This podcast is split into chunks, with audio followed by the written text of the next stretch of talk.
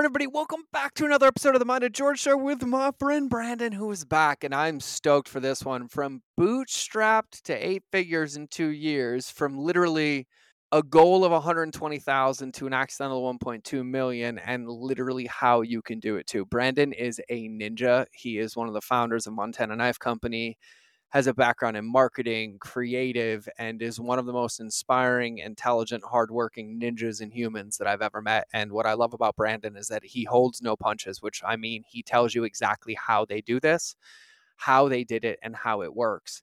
And in this episode, if you listen, he breaks down tangibly and tactically exactly how to replicate their success in your business, regardless. We talk about how to create a movement, leave a legacy, generations, principles of success that allowed them to niche and expand, uh, the value of taking advantage of every opportunity presented without second guessing, how they help their customers take conditional behaviors that they modeled first as a company, micro habits that they use to optimize the company, how they grew through the chaos with the systemization that they made. Like it is this one's loaded.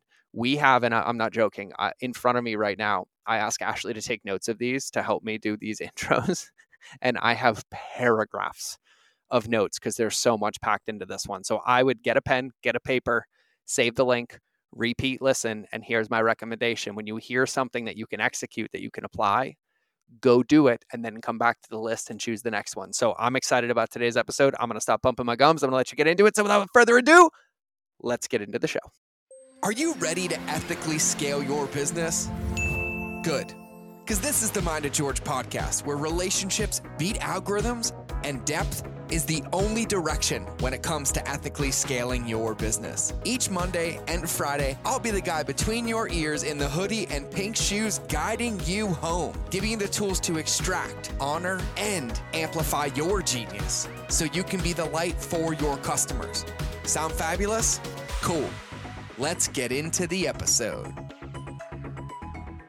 right, everybody, welcome back to another episode of the Mind of George Show where I don't hit record when I should, but today's guest doesn't need an introduction if you've listened to the show.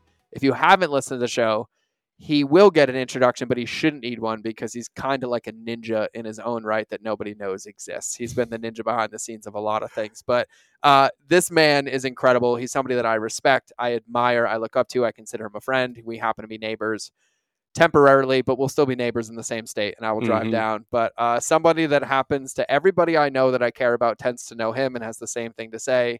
A man of value, integrity, commitment, care, knowledge, passion, and massive amounts of success that I'm excited to talk about again. Uh, Brandon from Montana Knife Company, welcome back to the show. Oh, thank you, man. I really appreciate it. Yeah, man, I love it. I I feel better now knowing that all the stories I was making up about our relationship weren't real. I'm glad we cleared all those up. I was being like a little girl and I was like, I texted you and you didn't text me back. Are you mad at me? Did I push a line? He's like, No, I just don't text people. I'm like, okay, I'll stop making up that story then. I am I like I used to be the best and now I'm absolutely the worst. And it's and it's like just an overpowering of messages between like on the MKC side and then like my personal side. And it's the problem is is that I'm focusing so much on the MKC side. Uh-huh. My personal side is the one that takes the hit. I know, I know, and I I'm like it's not because you don't want to, but based on your life in the last two and a half years, you went from having all the time in the world yep. to now being on a rocket ship and probably not having as much time. Yeah, something uh, like that. Exactly. Yeah. So for everybody listening, can we give because we do have a lot of new listeners? Can we give them some context of what Montana Knife Company is, kind of how we get here? Mm-hmm. No, so the, you know, honestly, the best part about doing this podcast, it's it's kind of like I get to go look back like a year ago. I know, and it's like, hey, dude, like this is kind of working. Like, do you want to talk about it? Like, yeah. no. I know. Well, I remember. I, I I loved our conversation. I remember parts of it, and I was like thinking back on. it. I was like, oh, this is gonna be fun. Yeah, I love it. So, so for for anyone who's never heard of Montana Knife Company, um, we are a um, 100% USA made knife company based here um, right outside of Missoula, Montana, um, in Frenchtown, Montana. Um, it is owned and run by myself and then my business partner, Josh Smith, yep. Um, who is one of the best knife makers in the world living today. Um, you know, he's been making knives for over 30 years and he's only 42 right now um, which is just absolutely insane because he started making knives at the age 11, mm-hmm. became a master bladesmith at the age of 19, and he still holds the record for becoming the youngest master bladesmith wow. in history. Um, I don't think anyone's even really come close to that. Most people become master bladesmiths in their 30s, 40s, 50s, and so on. Um, and you know, Montana Knife Company is it's simple. You know, he's he was always trying to make knives for, you know, he was always making custom knives, and they, you know, to make a custom hunting knife for him, it was you know it was very expensive. Yeah. So, but but the how a knife works and all that stuff, like you know, you remove the custom parts that make a custom knife expensive, it's still one of the best usable knives Yep. possible. So the idea was like, can we make a knife company that has that custom quality, but is affordable for everybody, and but it's still good enough that you actually want to start passing it down from Mhm. generation to generation. So it's not a disposable knife. It's like it's kind of like just in that in in between space between like a really good knife and a custom knife. hmm Well, what's interesting about it as like a consumer, like in the military, I was issued knives, right? And I always thought they were cool. And then I got out and was like, oh no, I'm no tactical guy, right? Like, and it took me years until I started like playing with weapons again and getting back into the hobbies. But like, I was never a knife guy. I never had a knife on me. It wasn't the thing. I never had one in my pocket to cut something open ever until I bought one of your knives. And like, just so everybody knows, like, I buy the knives. That's how Brandon and I met. I was like excited that I was like first in line on a drop. Literally was. Like, I was like, tell me I was fucking number one. And he's like, you were close. And I was like, "Arr," and I like planned this whole day out. But I was so excited because my friend uh, Rob had showed me one. And I was like, okay, I got to see the hype. And it's funny, it almost like made me a knife guy, but not a knife guy. Like, I care about the knife. Like, I don't want to get rid of it, even when I Mhm. hold it, when I feel it. Like, something about it feels different to me. And like, Brandon's in my office. There's four of them on the counter over there. You know, I've been gifted one that was somebody's favorite knife. And I told Brandon about it, but I was like, it's like one of the coolest things to me because every other thing I have, I can name you the brands, I can name you everything. And outside of Ka-Bar, which I only keep for nostalgia because we put those on everybody's plaques and Right. never used them for anything Exactly. except opening food. Um, I've never really had that, but it's even when you talk about why you did it and like how you're speaking about it, like as a consumer who fully supports the brand, as a consumer, like I feel that way. Like legitimately, I feel that way. Like I'm like, oh my God, my son is six. My daughter already has one, hmm right? She's 18, but my son's six. I'm like, he's going to have these. Like that's so cool to think about. And and I absolutely love that. Like to us, like that is the greatest message that we want to get across because, you know, like internally we say we don't have any competitors. Mm-hmm. You know, especially in our space, in our niche, in our industry. You know, we we have friends. and the Yep. knife world is it's so insane. I've never worked in an industry where everyone is actually trying to progress you know each other because like because no one really looks at each other as competitors our competitors are people who don't understand a good knife Yep.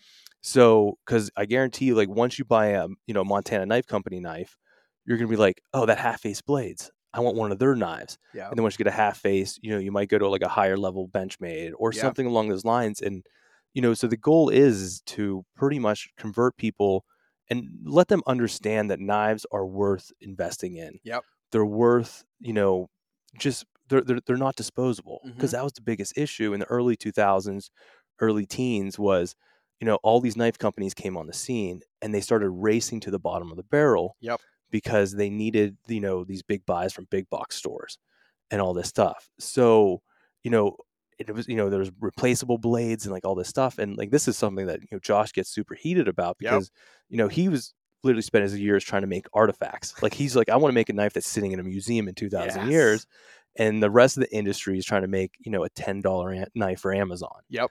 so he's like no this is where we're stopping we're, we're, we're you know this we're going to plant our flag in the ground and we're going to try to make a knife and make it respectable again we want people to you know take pride in handing down their knives their watches and guns because when it comes to guys passing down things to you know Yep. to their sons and grandsons i mean no one's going to want their iphone No. no no no no no one like i'm i don't want my you know Yeah. my grandfather's you know iphone 9 like like and, and that's like their most that's one of the only things that people carry on them anymore It's so funny. you know but a, a pocket knife you know you can call it woo woo whatever but when someone carries a knife and they're carrying it every day Yep. it, you feel it You do. it's in the metal it's in the, the little nicks it's how the handle's worn you know it's it's the little divots where they over sharpened under Mhm. sharpened like all that stuff like that's the character of the knife being held by the person who held it before Yep. you know and there's not a lot of objects that stay on people's bodies through their entire life and there is something special about receiving that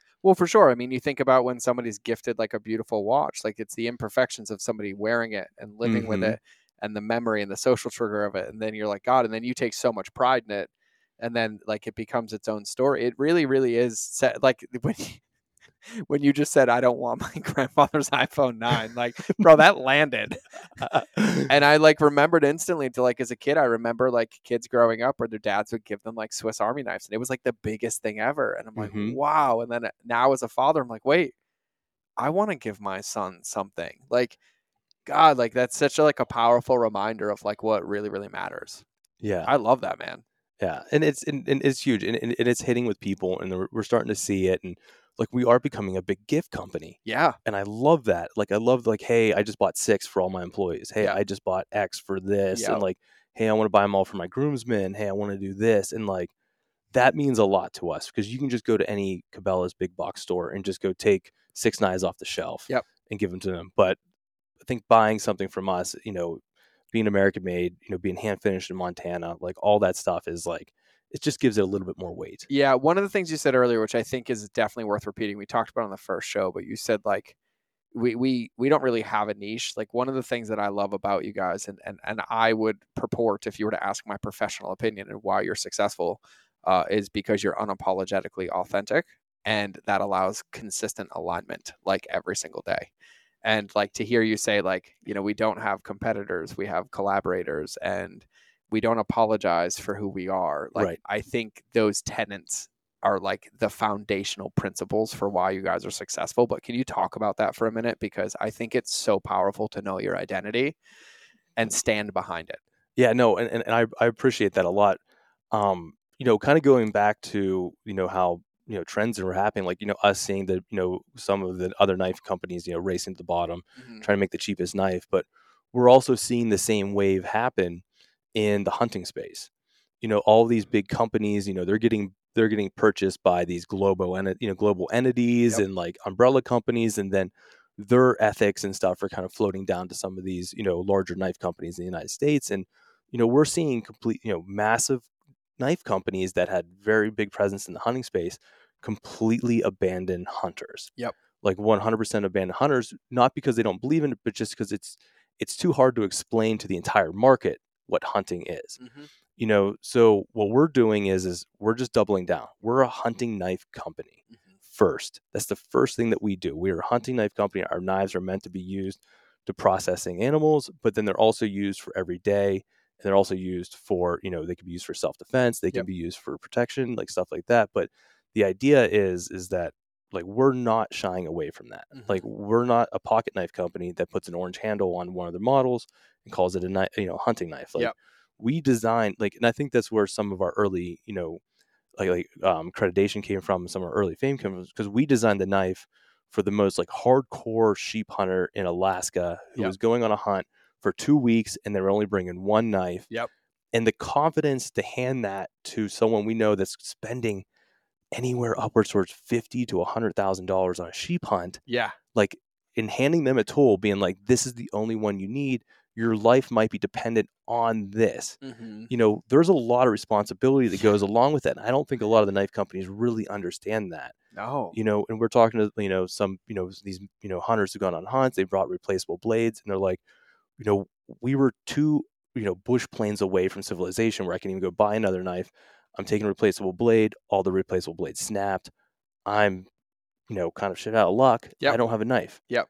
You know, and and there's real world repercussions. Like I'm not even like a hunter per se, but like with that, like how fast they process that animal is their safety right. and attracting other animals that are going to come. Like there's so many implications that when like these companies ignore the hunter, there's real world collateral damage at a level Mhm. of like function that isn't taken into account. Like those are God, like God, God.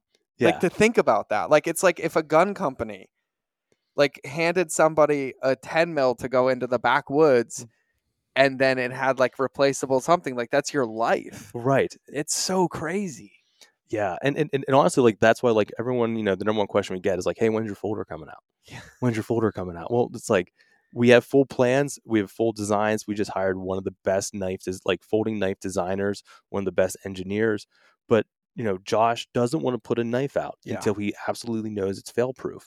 A lot of people don't know like there's a lot of things that can go wrong with a folding knife in the field. You know, you know, temperature affects stuff, obviously water, corrosion, Yeah. um, vibrations on your pack, like all this stuff. So if anything gets loose, you lose it. You know, you want to make sure it's be able to re- you know repair in the field, but it has to work, and it also have to be it- you know it has to be safe Yep. to make sure it doesn't close on you when you're using it because you know we can get into the details of how people use knives, but when you're oh you know you're when you're opening a box, you know, with your pocket knife, there's just a lot of tension towards the back. Yeah. But hunters put their knife on, the, put their finger on the back of the blade, Yep. and they're pushing forward. Yep.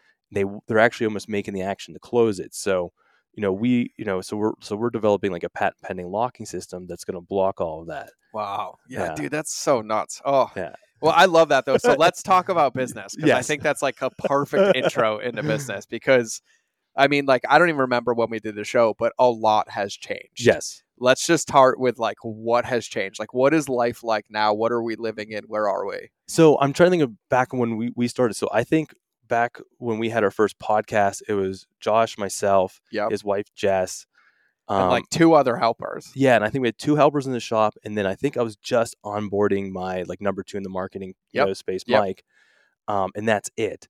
I think we just hired our twenty third employee Wow. this week. So, and and like I said, it's just the the growth has just been absolutely insane. yeah. Um, you know, I I always just joke. It just feels like Josh and I are driving in a snowstorm with our cruise control pinned, and all we can do is just steer. Like we can't slow down, we can't go faster. It's just like that is the best analogy. Cruise control pinned in a snowstorm. That is what it feels like. yeah. and it's just like we're kind of just reacting to like what's in front of us still.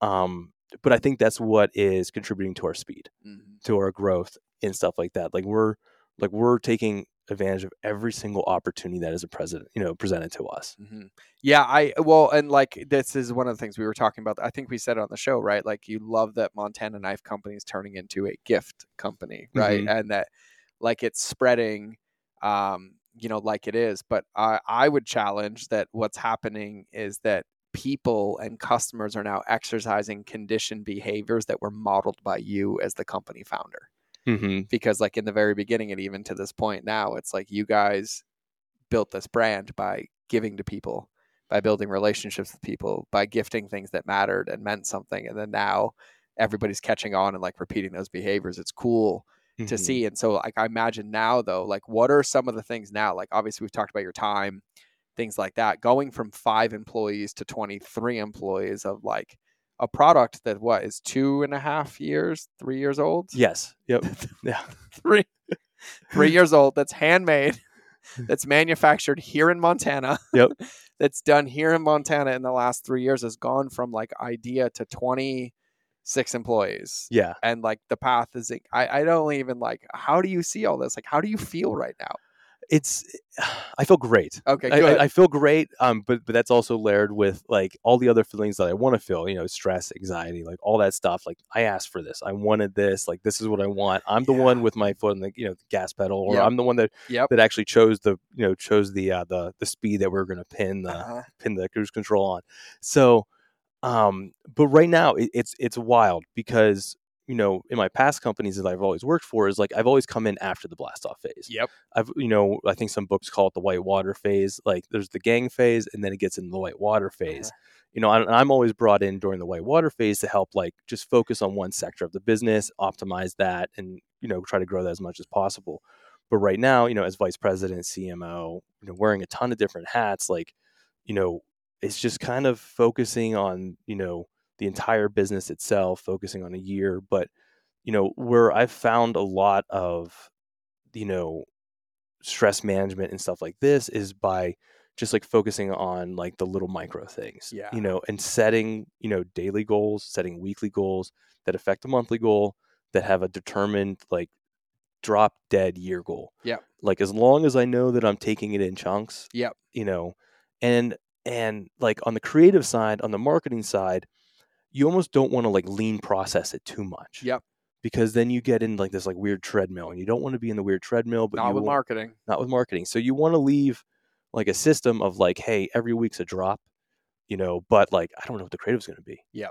like let's let's let's not think about that until the week of it will make us be you know, if, if we're if our backs against the wall, like what we do Wednesday and when it needs to go live Thursday it's probably gonna be way more creative than like what we did three weeks ago. Yep, yep. Um, so just that was kind of like a long-winded answer, but Well, I think it's a, well. It's actually it leads to a good question. I think what's so cool, like you guys are are have been a drop company, right? Mhm. And um, even in hearing what you just said, there's a lot of people listening. Like, fuck, what do you mean I have to do creative for tomorrow today? Yeah. Like, ah, and they're like, I don't, I don't, I don't want that. But I like for me, like that's one of the biggest secrets, right? Is Right. like creating containers that you fill that by context you know are going to set you up to win, but content you have to fill in exactly to match the moment and the matter. And so, you know, to know, and I think it's so powerful to know like what you've scaled and where you guys have come from. Like that's a lot of fast growth. And you guys are doing this at a very, very big scale, but you're also operating what most people would consider like chaos.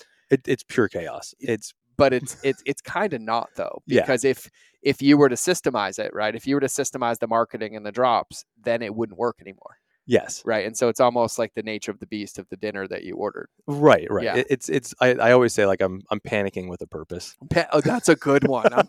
Right? Well, like there's a purpose, but like we got to do it. and the feeling is always the same and no matter how Mhm. many times we still forget to remind ourselves like oh yeah, there it is again yep Yeah. there it is again so like Mhm. how how have like what's changed now like in in that level of growth right so like obviously in the very beginning you're pretty much like foot on the gas pedal doing a lot of behaviors right? Now you're Mm-hmm. Right. hiring yes, right? And you're growing massively and now you're like okay cool i have to pick and choose where i spend bite-sized chunks down. Yeah, how do you even go about like thinking about your day differently now though right? Because like you're having to now go from player on the field to then coach to now skybox and then some days you're playing in all three positions. Right. and so like i just kind of like as you're navigating this like on the outside in right like i'm like well i'm glad i'm friends with him because i fucking i preach you up like Ooh, I'm like, you have no idea how good he is. I'm like, he's doing this and this and this and this and this, right? But then on the inside, it's a little bit of a different experience. And I think there's a lot like watching you do this, like it's inspiring. Mm-hmm. Uh, it's motivating. And by osmosis, I'm like, George, get your shit in order. Let's go. Right. Like,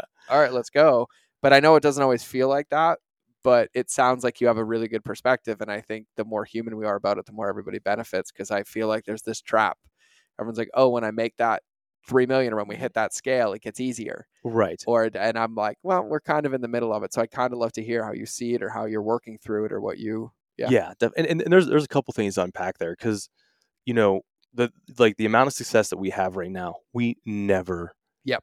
ever expected Yep. ever in our life. And you know, we're we're not big about giving up but numbers and stuff like this. But the craziest thing was is our first year, um, you know, we told our business insurance guy like, hey, like we're probably gonna do about like a hundred grand, yeah, 120 grand, and we bought insurance for that, and you know, we en- we then ended up ending that year at um like 1.9 million.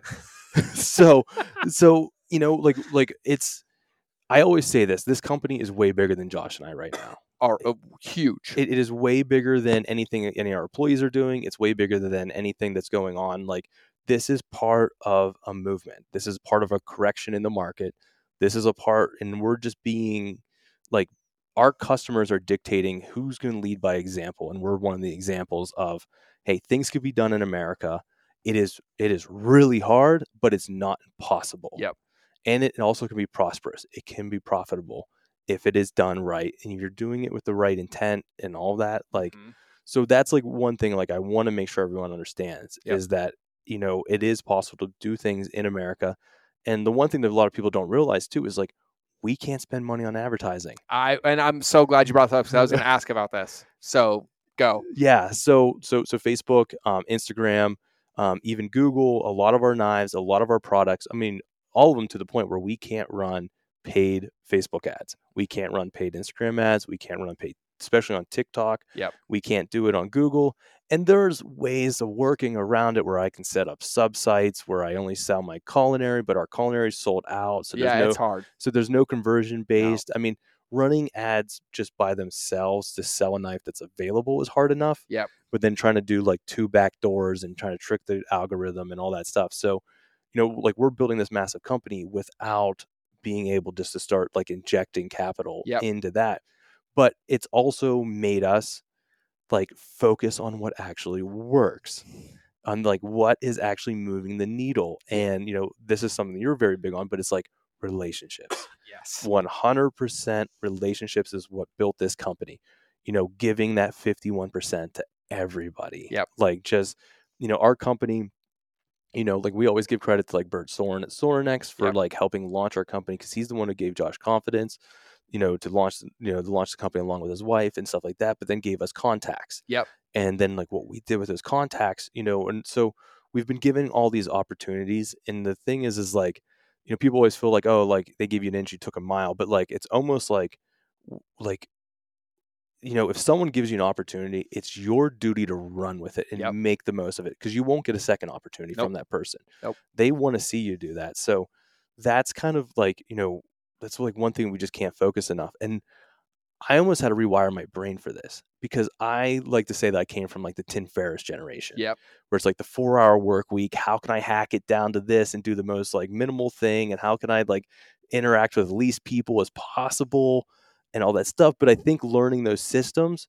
but then adding relationships on top of it. That's the secret. That's the secret sauce. what I tell everybody is that you automate everything that doesn't require human touch point. yes, And then what you're left with is the space where all the magic happens. yes, That's that's the whole point of like every customer journey model I have. Everything I do, everything is to buy back your time to everything that doesn't require a human touch, so that you can add human touch because that really is the only way to scale. That is the only way. It's a relationship at a time. hmm And so yeah, hearing you say it, and especially like at the lens and hearing the numbers and like what it is, like the faster you get that, the faster everybody wins. Because at the end of the day, it's a human being who's taking out a credit card, right? Right. That's it. Yeah. And there's one thing behind that decision.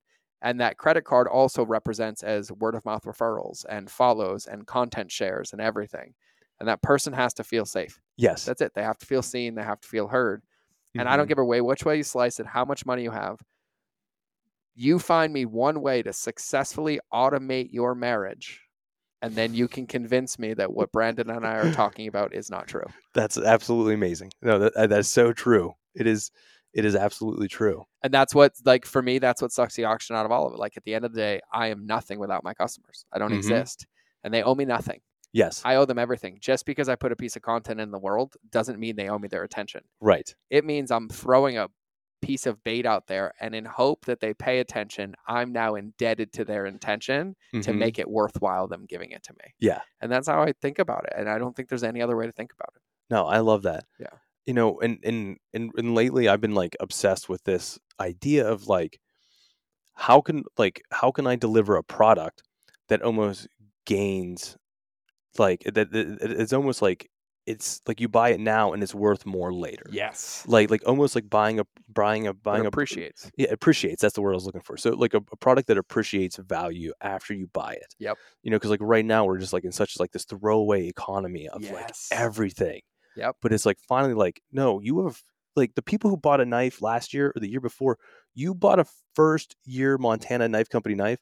We're not giving up. Like how insane would they say like, hey, I got a first year buck knife. Yeah. Hey, I got a first year Benchmade Yep. when you know the owner was just making butterfly knives out of his garage Yep. like how like you know or like you know go back to any other industry but like to say that you have the first year or something like obviously not guaranteeing anything disclaimer but like those knives are probably going to be worth a lot Yeah. and even stuff you know that we're selling today our third year Yeah. fourth year and like you know and, and that's why like we're starting to engrave like our first drop models and stuff like that but like i'm obsessed with like the value after you make the purchase Yep. like how does the knife keep on increasing and you know in value but then also how do we keep on giving back to you you know through certain contacts and through like all of our like our guarantees and things like that but Yeah. you know not to get down that whole road but like that's what i'm obsessed with right now Well, and, and you should be like, and everybody listening, you got to understand that the only thing that COVID did was filter out all the bullshit and make the amount of endowment required even greater and deeper in order Mm-hmm. for somebody to come in.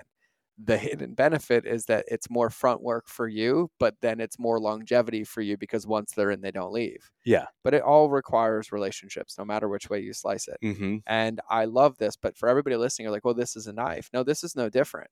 The way that I look at my content is that my content is a bridge. And then when I'm done with it, it was only there to help you improve your life everywhere out and it gets better with time. right Like every single time, I'm like, nope, no, we're through that. Remember? Nope, here's the next thing. Here's the next thing. Like it's it's all like even when I teach people, like my job isn't to find my customer, it's to create them.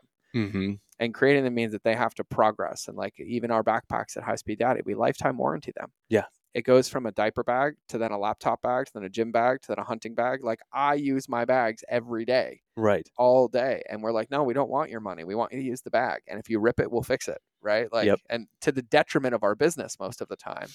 But what's more important to us is that like that thing's a functional part of your life and it's a cool reminder and it's something you stand for and you believe in. It's something that's there, even if there's thousands of them in the market. hmm And we did the same thing because we bootstrapped it to 10 million bucks. Yeah. Right. Like two vets, a couple employees, Amazon, Shopify, Craig sewing shit in his garage, finding a manufacturer. Right. Like, and, you know, it's, it's crazy to think about. But at the end of the day, like, people are the only thing that matters and and- and what i think is so cool about you guys is you guys have had people since the beginning and you've never forgotten about those people.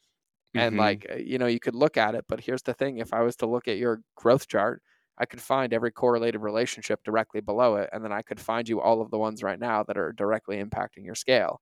I think you're blessed that you see that Yeah. and i think a lot of people need to understand that like at the end of the day it's a human being that's making every decision Mhm. every referral every credit card every introduction yeah. every contact.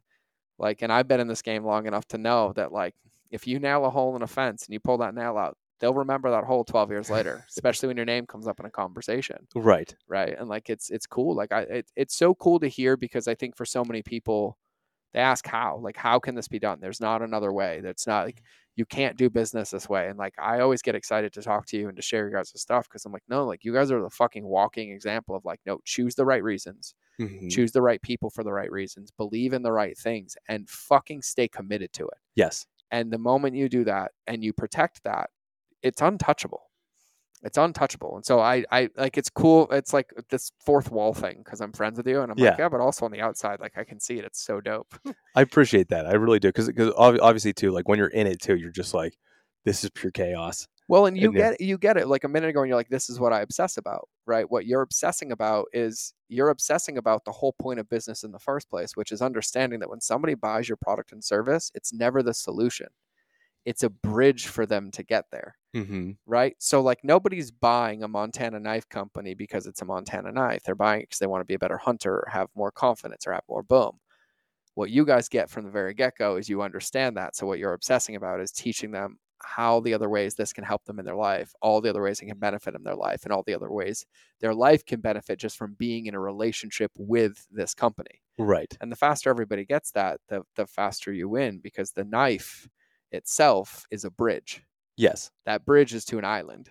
Everybody in business loses is because all they do is design the bridge and they forget that there's an island that's needed on the other side. And everybody lives on mm-hmm. the island and they're only on the bridge for a day. Yes. And everybody just obsesses about that bridge Right. you obsess about the right things, which is the island. Yeah. Because the bridge just needs to be the minimum viable solution to get them in. Whether it's a culinary set, whether it's an MKC t shirt, whether it's a hat, whether it's a gift, whether it's a sticker, whether it's a blood in shirt. The moment they have that experience, they're into the movement. Mm-hmm. And then in the movement is where you obsess about that. And it's never about the knife. Yeah. right? The knife's the totem. The hat's the totem. It's the reminder. Like my, I have that one heavyweight MKC hoodie that's in my closet next to the rest of them that I pull out in cold weather and I put it on and like I feel good. It's like a totem, right? And so I I'm sharing all this because like I can see it on the outside based on like what we teach and what we focus on. For everybody listening though, like when you're listening to Brandon talk about this, like obsessing about these things, they know the knife is there, but I want you to go look at their stuff. They don't ever sell a knife. They sell a lifestyle. They sell an experience. They sell an identity. What they say is like, hey, th- if this is who you are and this is who you want to be, we are here for you. And if it's not, we are not. But we are welcome. You're welcome to come back at any time, right? Right. And you don't need to be on- buy a knife to be a part of this culture. You don't need to be any of 100%. things. And I think that that's the most important part to remember because if you're selling features and benefits, it's just transactional in nature, and you're not going to like when you get. Yeah. If you highlight an experience and you understand that your product or service, whether it's a knife, a course, or anything, is just a bridge, and you focus your life and your marketing and your messaging around the gained experience or the gained perspective or whatever that thing is, that's what allows you in the get go to even do this in the first place. Mm-hmm. And I just think a lot of people forget about that, right? And I remind entrepreneurs because the easiest way to get a seven figure entrepreneur to break through a plateau is to remind them of what they did for the first six months in their business and then make them delete everything else that got in the way. And then they're off and cooking, right? Because it's, Yeah. it's the only thing that matters is you sell those first 20 knives, those first 50 knives. And you worked your ass off to sell them and you're like, oh my God. And you kind of forget what worked because then it starts coming in and you start adding all this stuff. And eventually you always have to find your way back to, oh, it's always going to be those same core things. It's it, it, it's so funny you say that because like that's something Josh and I always say is like, you know, like we'll like we'll we'll start expanding our marketing and start expanding here and going after this thing and like going down this avenue, doing this and stuff. But you know, it always comes back to like, remember what used to work? We just used to give knives to our friends. Yes. Like that that worked every single time for every single drop. We just we just picked a couple friends, sent them knives, and then just like the, it just spider webbed every time. every single time. And Uh-huh. you know, but like how can we do that in mass and scale and stuff like that? And you know, but it, it is the truth. Like what works in those first six months is probably still our most tactful things that are working today. There just might be some mechanisms in the background that are amplifying that. thousand percent. What I tell everybody is that no matter what, to get stronger, it's always squat, deadlift, and bench. The Mhm. only difference is your level of mastery and relationship with the movement that allows you to do it yes. very differently with very different loads, very different weights, very different recoveries, and very different sets based on Mhm. what your needs are. But the movement Yes. is always going to be the same. Right. And I think I think it took me 38 years of suffrage to figure that out, and now I get it. I'm like, oh, it's always going to be making content. It's just what it looks like is going to be different Mm-hmm. it's always going to be about this thing except the content's going to be a little like i'm never going to be able to not work Right. right. no i'm just how i work is going to be amplified out very differently Yes. and that's the thing that when you get it it's always those basics every single time and so now though with that knowing that right like knowing that you're kind of in this interesting paradox right i think paid media getting removed off the table which i would love i'll ask the question based on that Mm-hmm. now that paid media has been removed off the table or it's kind of been a shitty relationship the whole time Yeah. How do you navigate that and how have you navigated that as a team like you've gotten creative you've thought of different ways now Mm-hmm. but like how has that impact been there like how do you think through that right because there's a lot of people thinking listen this right now like i don't own paid i don't run paid media anyways all i Right. have is owned and earned right Yes. owned is what's yours and earned is giving knives to your friends so now as a marketer as a cmo how do you see building the business kind of knowing that you just kind of removed paid media off the table Right. So you know, and- and what's awesome is is that you know it, it kind of leans back onto my like you know I always say like I'm a hammer and email is my nail. Yep. Email, SMS, like any way to like directly contact your person, like to me that is the greatest thing. And I think I said this in the original podcast, but I said when when you know MKC was the first business I got to start from the beginning and build that list up organically and like make sure it's like highly highly concentrated on people who want to be here. Yep. They weren't tricked to be here yep they want to be here. And I told, you know, I, I always tell Josh, you know, I always tell the joke, but like I said, Josh, when we start this company, I don't care if you if you if you if your grandma wants to buy a knife, she has to do it through the website. I want her cookied. I want her email. I want her SMS. I want all her information. Um, and that has just paid off so dramatically by doing that from day one. Yep. Just focusing on bringing people, especially in our space, like you know, you can be in the hunting space, firearm space, self defense space, like all these like kind of adjacent categories that you know Facebook deems as inappropriate to, to advertise. Like, make sure you're doubling down on capturing emails, capturing um, text messages, just ways to, you know, contact your person when you need to contact them. which I'm going to ask another question because need is not when you want to sell them something.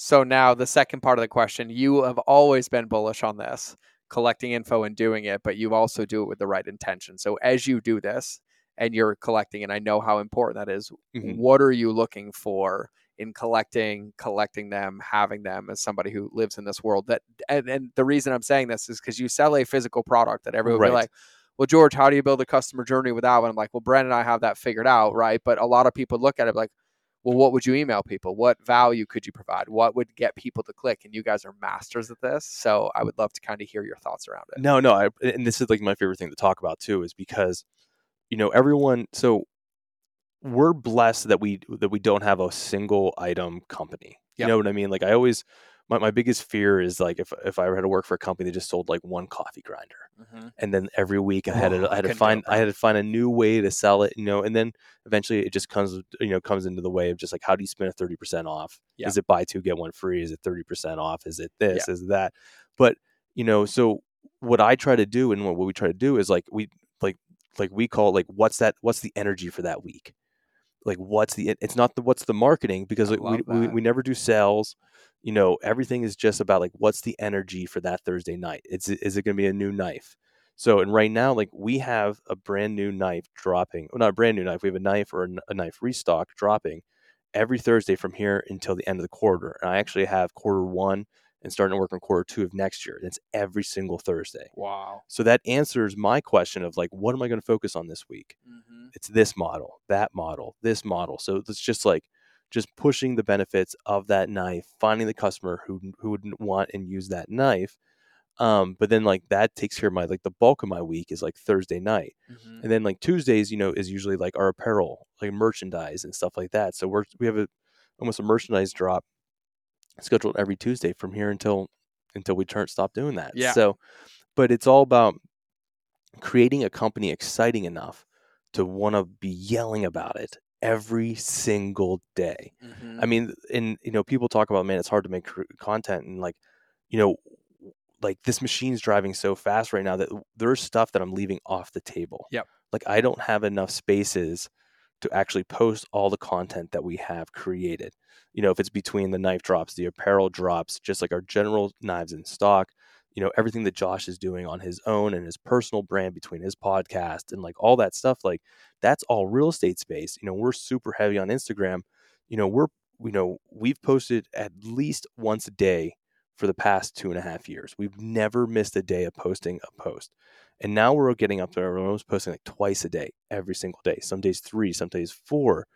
But it's like and the thing is is like it's because we've created this company so exciting that we want to tell our customers like, hey, this is new. Hey, this is happening. Look at this, you know, this fundraiser we did. Look at this. And it's like, so don't look at it as like marketing as like, hey, how can I sell this product? But like build a company exciting enough and a company culture exciting enough and that that there's so much new stuff to talk about. Well, I think I think what it is is that you're not ever having to sell because you're just documenting experiences and showing them. Yes. So for everybody listening, like here's the thing, like anytime somebody typically comes to me and they're like, "Well, I don't know what to say or I don't know what to talk about." I'm like, "Well, you just don't love your product as much as you want people to love it." Mm-hmm. And they never will. Yeah. Because if you're not excited to talk about it, like if you're sitting here struggling, then you don't have what you need. Right. Because one of the other things that you said is like you literally were like, oh, here's my tone for the week. What's my energy? Right, this knife dropping. Not once did you say anything about the knife itself. You're like, how this knife could help that person. Mm-hmm. What's the benefit of this knife in their life? Like you're thinking about the application in their life with the tool as just a tool for that thing Right. and so like i want everybody to hear this though because that's what makes it easy to solve the what do i say and so why that matters is like i read all of their emails i get all of their text messages and because everything's founded on openness and a part of this community Mm-hmm. and you guys are so excited even when you send emails that are just about buying they don't feel like i'm buying anything i'm like i'm winning with my family right now like i'm so holy shit this is in our pantry okay like it's not even like what's so funny about you guys is that like when i see it it's almost like oh my god i got a gift today not like i'm going to whip out my credit card and spend $400 and set up my calendar system and reminders every 15 minutes before 5:59 p.m. so that I can be first in line, logged in, waiting for my Shopify code, ready to go. Like, huh? Huh? And so for everybody wondering, like, you should just be on their newsletter irregardless, because I'm not joking. like, you'll get bit by the itch. Uh huh. But when I break it down as the guy who teaches this, why why it matters so much for me is that from the first touch point on, from whether I opted in for your newsletter or whether I bought a knife, I never felt like it was about that thing. Mm-hmm. I felt like it was about us as me and Montana Knife Company choosing to be in a relationship together or a community or a thing. And it always felt like solid ground. So like even when you guys do a drop, I'm like, fuck, that knife's kind of ugly. Right? Like not my style. Mhm. I still read it. I still go click on the page and I'm Right. like, oh, that's dope. I wonder who's gonna get that one. And then one of my friends has it six months later. I'm like, oh, that was for you. Oh, got it Yep. right like but it's such an interesting feeling and it's a weird place for me to be in as like a consumer of it then also friends with you and then also like teaching it because i see it and i feel it which actually even makes it hard to ask questions about it sometimes Yeah. because i'm like well i'm like in it too Wow, this is weird. Yeah. Okay, cool. But I wanted to call that out because I even when you're answering questions, you're answering many, many answers that give so much credibility to how you're doing this Uh huh. that I want everybody to hear them. no, I and appreciate. so before that though, so I love that energy thing by the way. Like what's my energy this week? Yeah. That's huge. Before you had the drop, so let's say you had one knife drop a month, hmm how would you do that energy for that week? Right. No, so, so- so that that's a great question because like our first year, like we were literally like, hey, let's drop this giant batch of knives, and then we used that money To, to, to, to go buy the next one. So, and it's funny because like if you look at our Shopify, it's like spike, spike, spike, spike, and then like the next year it's like spike, spike, spike, spike. yeah, spike, the gaps spike, just uh, get shorter. yeah, just get shorter. And so in between those, in between those drops, it was wild. Like Josh and I were just like, okay, okay, we'll just start like a coffee company. We'll do a collab with a brand. So we did a collab with you know a coffee company in Missoula, and then we did like a collab with one of my best friends, um, Casey Bard, you know, Tactic Calories. We did a seasoning blend with him. Yeah. You know, we're looking for things just to drop on the website there, you know, Tuesdays and you know, Thursdays and the weeks between and stuff like that. But then like you know. The first thing Josh and I did, we weren't even taking a paycheck from the company. We're like, we'll just start doing fundraisers we'll start raising money. And we ended up like, you know, we're three months in. Josh, you know, you know, Josh, Brandon Lilly, and Laura Zerra, which are you know two of the you know people, you know, Brandon Lilly and Laura Zerra, you know, were two of the like earliest like just absolute cheerleaders for our company. You know, we brought them in, and you know, they forged a knife, and we you know we did like a, um, like a, like a like almost like a giveaway kind of thing to raise money for you know veterans, and you know we're like oh we'll you know probably get a couple maybe a thousand bucks, two thousand bucks, but within like you know eight hours we raised close to ten thousand dollars, fourteen thousand dollars, something like that totally. So we were able to bring in twenty two veterans, and then that gave us the energy for when we did the veterans event. Yeah. So it's just like we're looking like I'm always looking at that calendar, just making sure there's something exciting happening every week. Like we never take a week off. what I love, like I, I, 400 episodes, right? I don't think once I've ever heard talked about energy like this. And literally, the podcast before this with the Reiki healer, all we talked about was energy, Uh huh. and that'll probably come out a week or two before yours. Um, but this concept of energy, like when you're saying this, like this is landing for me of like where things have been so easy for me in business is because I've been more excited about it than everybody else hmm and they got half as excited and it changed their life.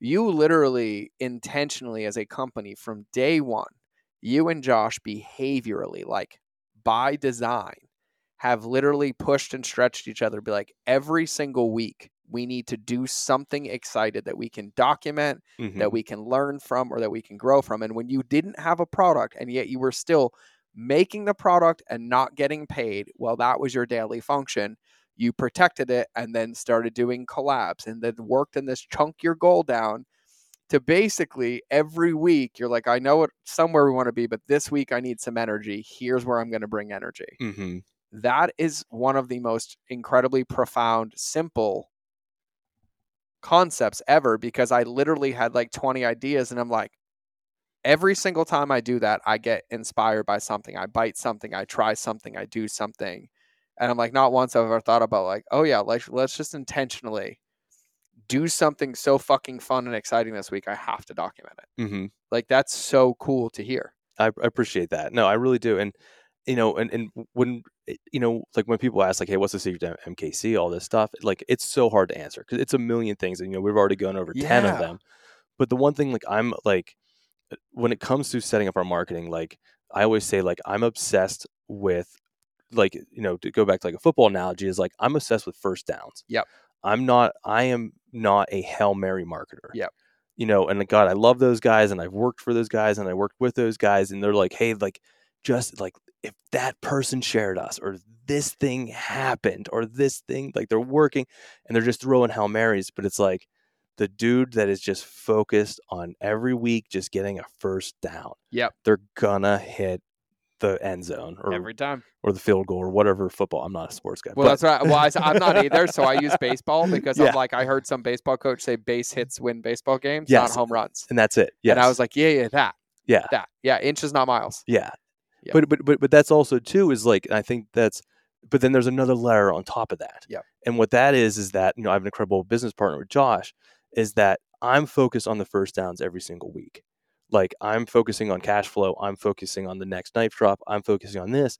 And that completely allows him to just be throwing Hail Marys like crazy. Yep. And that dude is the luckiest man I have ever met in my life. He can, you know, the joke is that Josh can, you know, trip and cow shit in five fine dollars.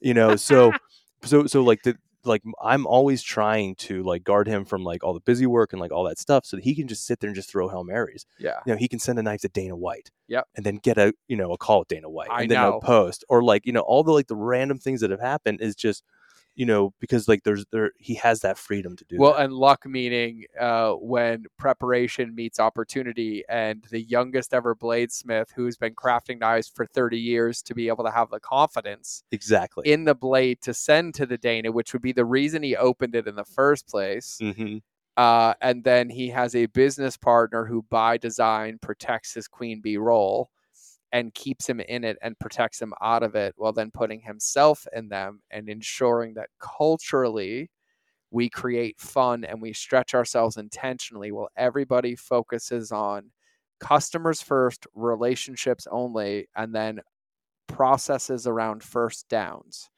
Yeah, it's not that complicated, Brandon it the complication is in the the discipline to execute it with your heart hmm and when you're told and shown by the world that it's not going to work you tell it to fuck off Yes. and you choose your business partner and your team and your customers anyways and you're like well fuck it if we're going down we're going down together hmm i'd say that's where it gets complicated Yes. and that's where people lose and they want the easy button right. Right. because like the more I learn and the more I listen to you, and I obviously I'm very aware, the more it all makes crystal sense to me, like Mhm. crystal clear. And I'm like, God, thank you for the reminders. Like I need to go start writing emails again. But like it's it's so so powerful, but it also speaks to. I, I don't remember if we talked about this first show, but like even what you just said, like in two and a half years, in three years, you can literally right now for anybody listening to this, go back to our other podcast, the first one, hmm which was relatively early with five, six employees to now. And you could go look at where daily base hits. And this stuff has consistently created what most people would say can't be done, hmm right? And you can't control the result, right? You can't control the number, the revenue.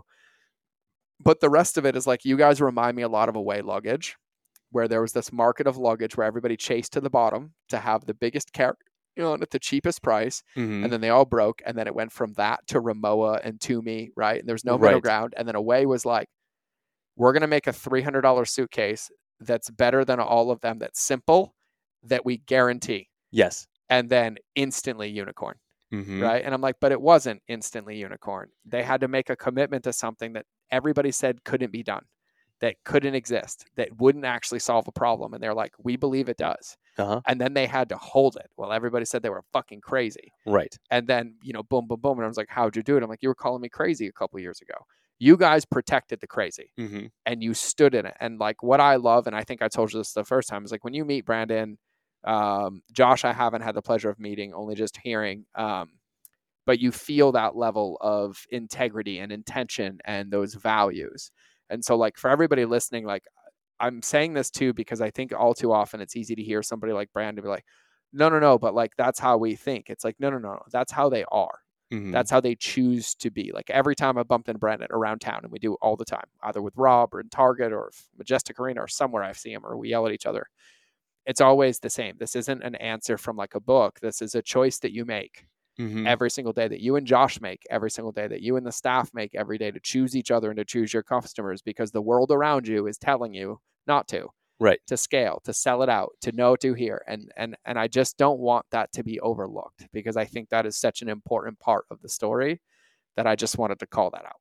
I, I I- really do. I I appreciate that, and and I I, think that is what is kind of separating our our company from everything else. Is, but then also too, it's like this is Josh's legacy. Yes. Like Josh has been working on this for thirty years. Yeah. You know, he he had the hindsight to purchase Montana Knife Company at the age the the name, you know, trademark it and the URL at the age of like he was like twenty. His Yeah. mom did it for him, so we he's been sitting on it for twenty years.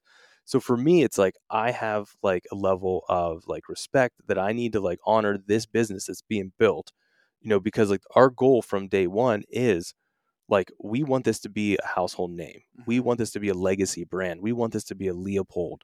We want this to be a Sig. We want this to be, you know, a Mossberg. Yeah. Like we want that And I think like as we focus on the long game, like that's a, that's it's just letting us be able to say no to all the short game stuff. You know, and everyone right now is all about short game, raising capital, trying to sell the company, like all this stuff. And like when that's just completely off the table, Yeah. like you're like the decisions are made for you. A thousand percent. Is that the is like is that ethically? Yeah. Like is that is that is that like the, the most like ethically sound decision for your employees? Like we want our employees for 20 years. We want them to retire with us. yes. You know what I mean? So And and oh God, fuck yeah, I got goosebumps. God, yes. Yeah. Well, and and here's the thing. I for everybody listening to this right now, rewind it for two minutes and listen again. And I want you to listen for what you don't hear. You don't hear, I want to sell a knife for four hundred dollars. You don't hear, I want to make a blade and not care about anything else. You don't hear, I want to market it and get them to buy. You don't hear, I want to get an upsell. You don't hear, I want to maximize LTV. You don't hear, I want to maximize conversion. You don't hear any of it. And I want you to catch this because Brandon, we we speak marketer together uh, Mhm. very fluently. Brandon is one of the smartest and most incredible marketers. But in this entire podcast and the entire podcast before, I want you to hear this that you're sitting and listening to the the owner, part owner, co-owner, business partner of multi-million dollar company that was Mhm. created from the ground up in two and a half years. And not once in any conversation that we've ever had as you run a very large bootstrapped e-commerce company that should not exist have you and i ever talked about or you answered a question or done anything about revenue money transactions now those frames exist Mhm. but you don't put them in that frame until after the person Right. that is one of the reasons you are one of the greatest marketers. But for everybody listening, when you listen to these answers to these questions, if you are asking them the in a different way than Brandon is, you're going to get a different answer. You can't ask these questions and try to get the answer and apply them through the lens of transaction. It will not work. And you Mhm. can't ask them from the lens of transaction and take his answers today and then try to make them work because they won't Mhm. there's a level of like congruency that's required at like a very very deep scale and the longer you talk like every time i ask you a question about business about numbers about transactions you will not go there like it's not in your dna but that's also the reason that like why everybody looks at you guys and they're like why does it work all the time? I don't Mhm. understand why it works. It's really simple. You do it the right way. You put the people first and Mm-hmm. then you backfill the solution. And so I, I had to call that out because I'm going to ask you a question about marketing. And like now thinking like where you were, where you are now, protecting Josh's role, like Mhm. you live in the same state of the world we live in right now, right? You're not doing paid media. So is a whole lot of other people because there's no point Right. half the time right now, Mhm. right? Saturated market. Mhm. Your content gets banned and disabled all the time. Yep. Lots of people won't even share and talk about your content because it's challenging for their audience, even though they believe the same way, right? You have almost on paper every single ounce of the fight tied against you, Mhm. like held against you.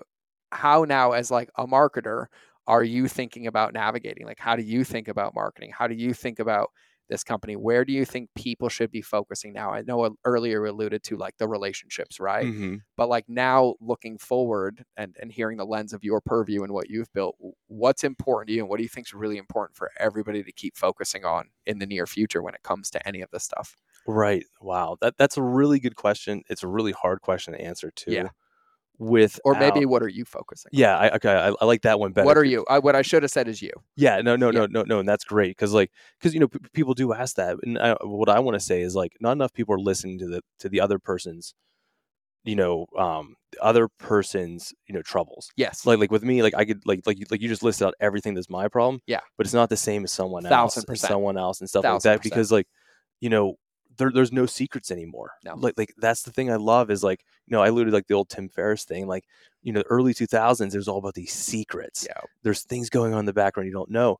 People are like, "Well, what's your secret?" Is like everything I do, you mm-hmm. see. Yes. That's marketing. If you don't see it, I failed. yes. And and that's that's the thing about like what what what's the difference between good marketing and great marketing is that you know it's everything you're everything I'm doing is in the public. There's nothing running in the background of the website that is creating something greater than you're seeing in front of you every single day.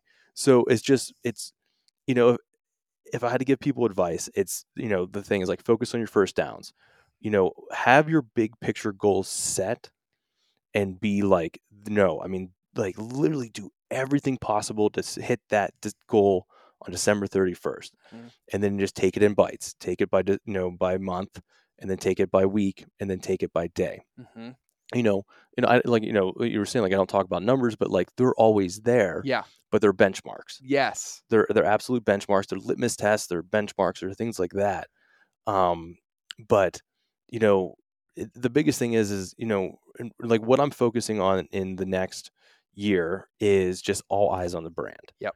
So now i have to re- reverse engineer like how can i get people outside of instagram how can i get people outside of our email list text message out of our friends to see the brand Mhm. you know, and like that's my biggest thing that I'm focused on. And I'm, I'm not gonna lie to you, I really don't have an answer. Oh, I do.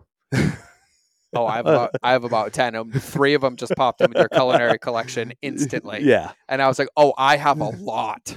I like we'll it. talk about that later. Yeah, Yeah. no, I was like, "Oh, I do," but I, I love that. Yeah, Yeah. actually, I love that. So thinking about like eyeballs, right? And and Mhm. this is such a beautiful example because everyone's like, "How do you control eyeballs?" I'm like, "Oh, that's the beauty of this, right?" Mhm. and I love that you just said like I look at the the numbers and the data like barometers. They Yes. give me a they give me a read. Mhm. But like uh, what I find is so funny is that people make these numbers of like I need a 10% conversion rate or I fail. And I'm like, "Bro, you just got a 1.9 and you never had one before. Let's go to 2 and then 2 1 and then 2 Yes. 2. And if we accidentally hit 4 on the way, like let's celebrate every ounce of it." But you don't gain miles, you gain inches over and over Mhm. and i love like even like everything you say like goes goes right back to that it's so powerful um that i just forgot my train of thought but when you think about the eyeballs thing so with that like what are some of the ideas that you have like how would you reverse engineer that Mhm. So, so I, I guess uh, you know, good way, like almost how, like we chunked down numbers is like my next year is like I want to just like how can I make everybody in Montana know our name? yeah Let's start with Montana, yep and then let's go. You know, because we are very big. Like we're you know an international brand. We sell internationally, and we are very big nationally. But like I can tell you, not everyone in Montana knows our name. Oh 'cause i was at pbr the other night i Yeah. only saw one mkc hat Yeah, and i normally see more more around or more t-shirts i didn't see Right. as many right. So we got to step it up the game we got brash but we don't have we don't have the pbr when they're in town Yep, yep, yep. So we got I got to focus on that. So it's just like so you know, and the goal is like okay, so if I want Montana, then what does that mean? Then I need to like I need to focus on every major city, yep and then I need to start focusing on the rural areas and stuff like that. And then like that's going to influence how I'm going to market because those are going to be completely different things. We might be going to print mail. We might be going to local newspaper ads. We might be doing this or just like just being in there. Just well what i love too is like with all those ideas too and i think for everybody listening is like when chunking it down you're not chunking it down to find all the answers you're chunking it down to find the ingredients to pick which ones you want because like when you're like oh we'll pick what city we'll pick what there then like it's like oh well what are we going to do there and who are we going to talk to and you might chunk down to 12 cities and you might look at it all and be like oh there's only two that make sense Mhm. and then you pick those two and you chunk those down Yes. right fair No, no, that's 100% fair. And it reminds me of like one of my favorite quotes is I, I'm going to butcher it now. I'm going to say it, but it's like, um, I don't know where I'm going, but I know exactly how to get there. yes And it's like just understanding and being self, you know, being self aware and being, you know, having confidence in yourself to actually know that you know the process of coming up with the answer, you know. And I think that's what, you know, people who are not in marketing or people who don't, you know, who are used to just, you know, doing more like the lean system and stuff Yep. like that, that they're very uncomfortable with. Like, I love being in that uncomfortable moment of not knowing the next step. Yep. But I know the next step will always present itself if I keep looking. Yep. You know, it's kind of, you know, when I talk about this and I'm talking with other like hunting marketers, it's like, it's like tracking an elk. Yeah. Like, you know, so you made the shot, the elk is off somewhere else. It is now we just need to find it. And the only way to find it is to find clues. Just Mm-hmm. keep looking for clues, keep looking for clues, keep looking for clues. And I hate, you know, it, it sucks because like those answers aren't very like go out and do this right now. No. You're, you're, you're gonna make X. Nope. You know, it's like, but like that's the Well, that's a difference between good marketing, and great for lack of better terms, that's the actual secret. Yeah. Because if it's go out and do X to get Y, that's not the real result you're going to get. You're going to be met with the same ceiling again or the same challenge. Mhm. That's the paradox of it all, right? Like, the- yeah. the, best coaching is the one that gives you no answer except a path to help you find yours, Yes. right? Like Yep. that, that, that's it. And even in, and what you say. Like I think I think in entrepreneurship, one of the most not talked about things at all is not even like people are out are asking questions about like what to think and i'm like you should just be looking at like how to think differently. Yes. like that's really where the game is won. It's like when you can create a crack in your door of thinking like that's what all great marketing is right? In my opinion the difference between uh, bad marketing and good marketing is bad marketing is convergent thinking which is linear and good marketing is divergent thinking which is systems Mm-hmm. that's it like just from the baseline if you think that anybody's going to go a b c you've already fucking lost the game Right. that's not how humanity works, right? And so I think it's just for everybody listening to this, and I'll even say this again on the episode, like even listening to this, it's about picking up a one thing, like one thing you can think about differently, one way you can think about that differently, one way you can think about that differently, or maybe do it differently as well. But I'd say the greatest marketers in the world would agree that what we do is we look at experience and tools that exist in our purview and then we're like we've made a recipe like this before let's throw these ones together and see if this works Mm-hmm. and then if it works great if it works kind of we make an adjustment to an ingredient until we master the dish Yes. and that's i think the hard part is like people want a one plus one equals two but what you talked about is that everybody's a little bit different everybody's situation's different but the context of it all is always the same it's like the context of a monogamous relationship you communicate you're honest you're present great how you do that Mm-hmm. is different for everybody Yeah. right? Marketing is like I know who I want to help and how I want to help them, and my product's just a bridge. The how you do that, if anybody's giving you that answer, there's a very, very good chance it's not going to work. Right. And it will lead to frustration until you find a lot of what you've talked about today, which is like who you are. Who do we want to be? Who do we want to become? Like, what's our vision different than the business? Like, what do we stand for? What do we want to create? Because then, at least where you know where you are, you can pick the first bite and I'm sure you've noticed this and would attest this, but then it's really cool to think that you know where you want to go and then you take the first three bites and then the meal looks completely different when you pick up Mhm. to go down for the next bite. Yeah. And you're like, "Oh, got it." Right. Right? And I think the more that we talk about this cuz I, I I love like but every time I see you, every time we talk to you, like you're creating something, you're building something. You're literally first downing yourself everywhere and then even in the areas like and just so you guys know, he runs this company but his camera's in his truck all the time Mhm. and he's still taking photos every day like he literally was in my office looking at a lay flat photo being in like the first downs now you're the cmo of the company the vice president of the company of 26 employees Mm-hmm. but one of the things that you talked about on the first podcast was like create every day Yeah. i love that we're fast forwarding in the future your business is in a drastically different place but that is a behavior that you still keep Still doing it. every single day Mm-hmm.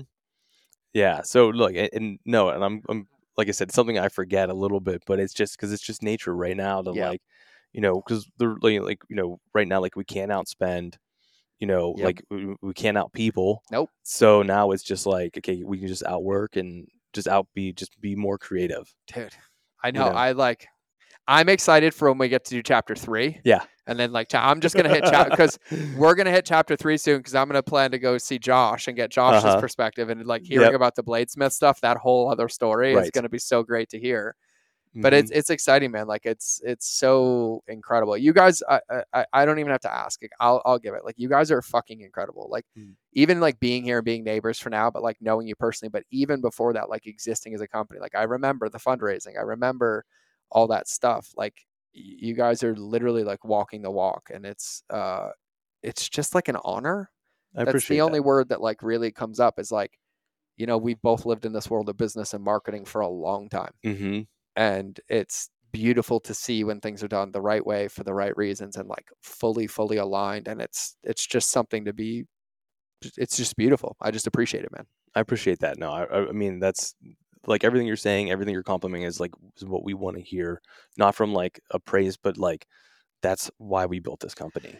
yeah and and like yeah, I, and i i have to like I, I can only give kudos right it's not like oh yeah no like it's like no no you deserve every ounce of this like and and and more and more and more than even the wisdom you share and the knowledge and like how humble you are about how good you are it drives me nuts for all the right reasons and i was like I want everybody listening to this. Like, I'm over here asking. I'm like, Brandon, how are you doing this? Like, oh my god, do you think like that? And uh, he's like, I don't know what you're talking. No, I take notes when Brandon. I obsess about everything they do. I'm like, Yeah. oh, nope, he did that. Oh, that was smart, dude. That was really good. I forgot about that. So, I will say this: uh, get involved with Montana Knife Company any way that you can, and I mean their website, their social. Um, just uh, be a part of it. If you want to see nothing more than an example of what's possible when you know yourself and you're aligned and how to treat customers, I mean the cult like following, the endowment, the community, Mhm. like it is it is one of the most beautiful things like i feel like we could you guys could open up instagram and be like i need 500 of you in this random place in the middle of nowhere to help people and they would all show up. Yeah. and it's just incredible. And so like for forever however whenever any way i ever can i will always be in the corner of you guys no matter what. And for everybody listening like you have to. Mhm. you have to. And so i don't even know where to send them besides everywhere. Like just go get mkc everything you know go to the website go to the instagram go tell facebook to pound sand. Yeah. dumbasses i'm like oh my Uh. god i don't uh, yeah it's it's crazy man i'm just i'm excited and i'm so excited for you and like even this little chapter marker in of like this Yeah. moment and now you're moving Mhm. right gonna be closer into the lion's den Exactly. Yeah. Yeah. Cause, yeah. Because I've been working remote for the past, you know, for MKC for two and a half years, but I'm still driving down there like once a week and Yeah. stuff. But now, like, we're getting to the point we're hiring more marketing staff, all this stuff. It's it just makes sense to be in house right there all the time. So it, it's gonna be an interesting dynamic too. I'm excited for a big whiteboard so I can map out all those ideas. That's all I want to do. I need sticky notes, a whiteboard, and Mhm. eyeballs. Yeah. And I'm like, here's how you get eyeballs. Let's do it. Mhm. I love it. Which, by the way, I still need to. I forgot about the culinary set. I forgot you guys did that. yeah. You told me about that. I was really excited. How'd that go?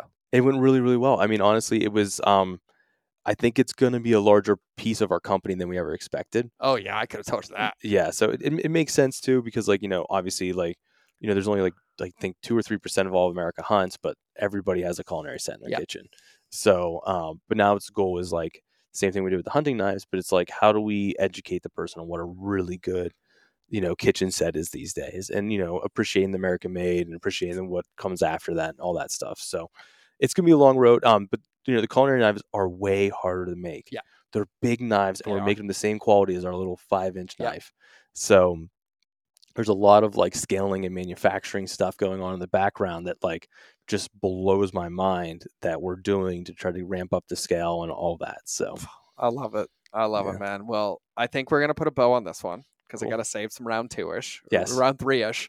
um, but yeah, so I mean, everywhere Montana Knife Company, Mhm. Instagram. What's your Instagram? Your personal? yeah, it's it's just my name now, so it's just Brandon Horoho. Okay, perfect. Brandon so- Horoho. Um, check it out, and I and I mean it, and and and I would invite everybody to take this purview of like, look at what they do both from a consumer, but then look at what they do through the lens of like this conversation in the previous episode. Because hmm I, one one of the things I want to reiterate, and I love that you say this, is like there are no secrets anymore. Like Mhm. uh, what, and one of the greatest lines you ever said is, "How do you describe marketing?" Like you can see everything that I'm doing that's working. That's Yes. great marketing. Yeah. It's that it's working and you don't know it's working and you're enjoying the process. Like that's great marketing, hmm which just sucks the oxygen out of like, I don't know how to market. Yes, you do.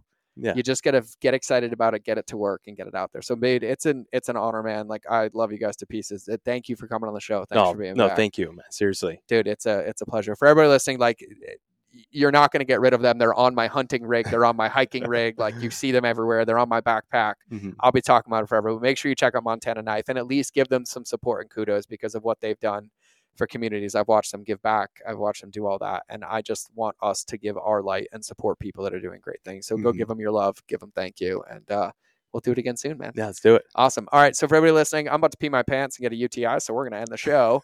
Uh, you'll either see us in the next episode, catch me in your earballs, but either way, we're out. Let's go. Thank you for listening to another episode of The Mind of George Show. Please make sure you subscribe on your favorite channel that you listen to, whether it's in the car, on your run, or in front of the television. Make sure you leave a review to help other people know how much you love the show, and quite frankly, help me know how much you love the show because I read them all. And if you want five minute daily insider nuggets on business, marketing, leadership, mindset, or any other tool that you would need to build and scale your company, make sure you register for my invite only newsletter. I call it the Lightkeeper Lessons. I hold nothing back here and I share everything that works for me, my friends and mentors, and thousands of my students around the world to thrive in life and keep our lighthouses shining brightly. We will eventually be charging for this, but for now, for you, because you're listening to the podcast, it's free. So if you want to sign up, go to www.lightkeeper.club fill out the application and then check your inbox because it's magic. You actually have to open the emails to get the gifts inside. Otherwise, you can get access to my Relationships Beats Algorithms Facebook community and other free resources on the website. So just go to www.mindofgeorge.com and I'll see you in the next episode.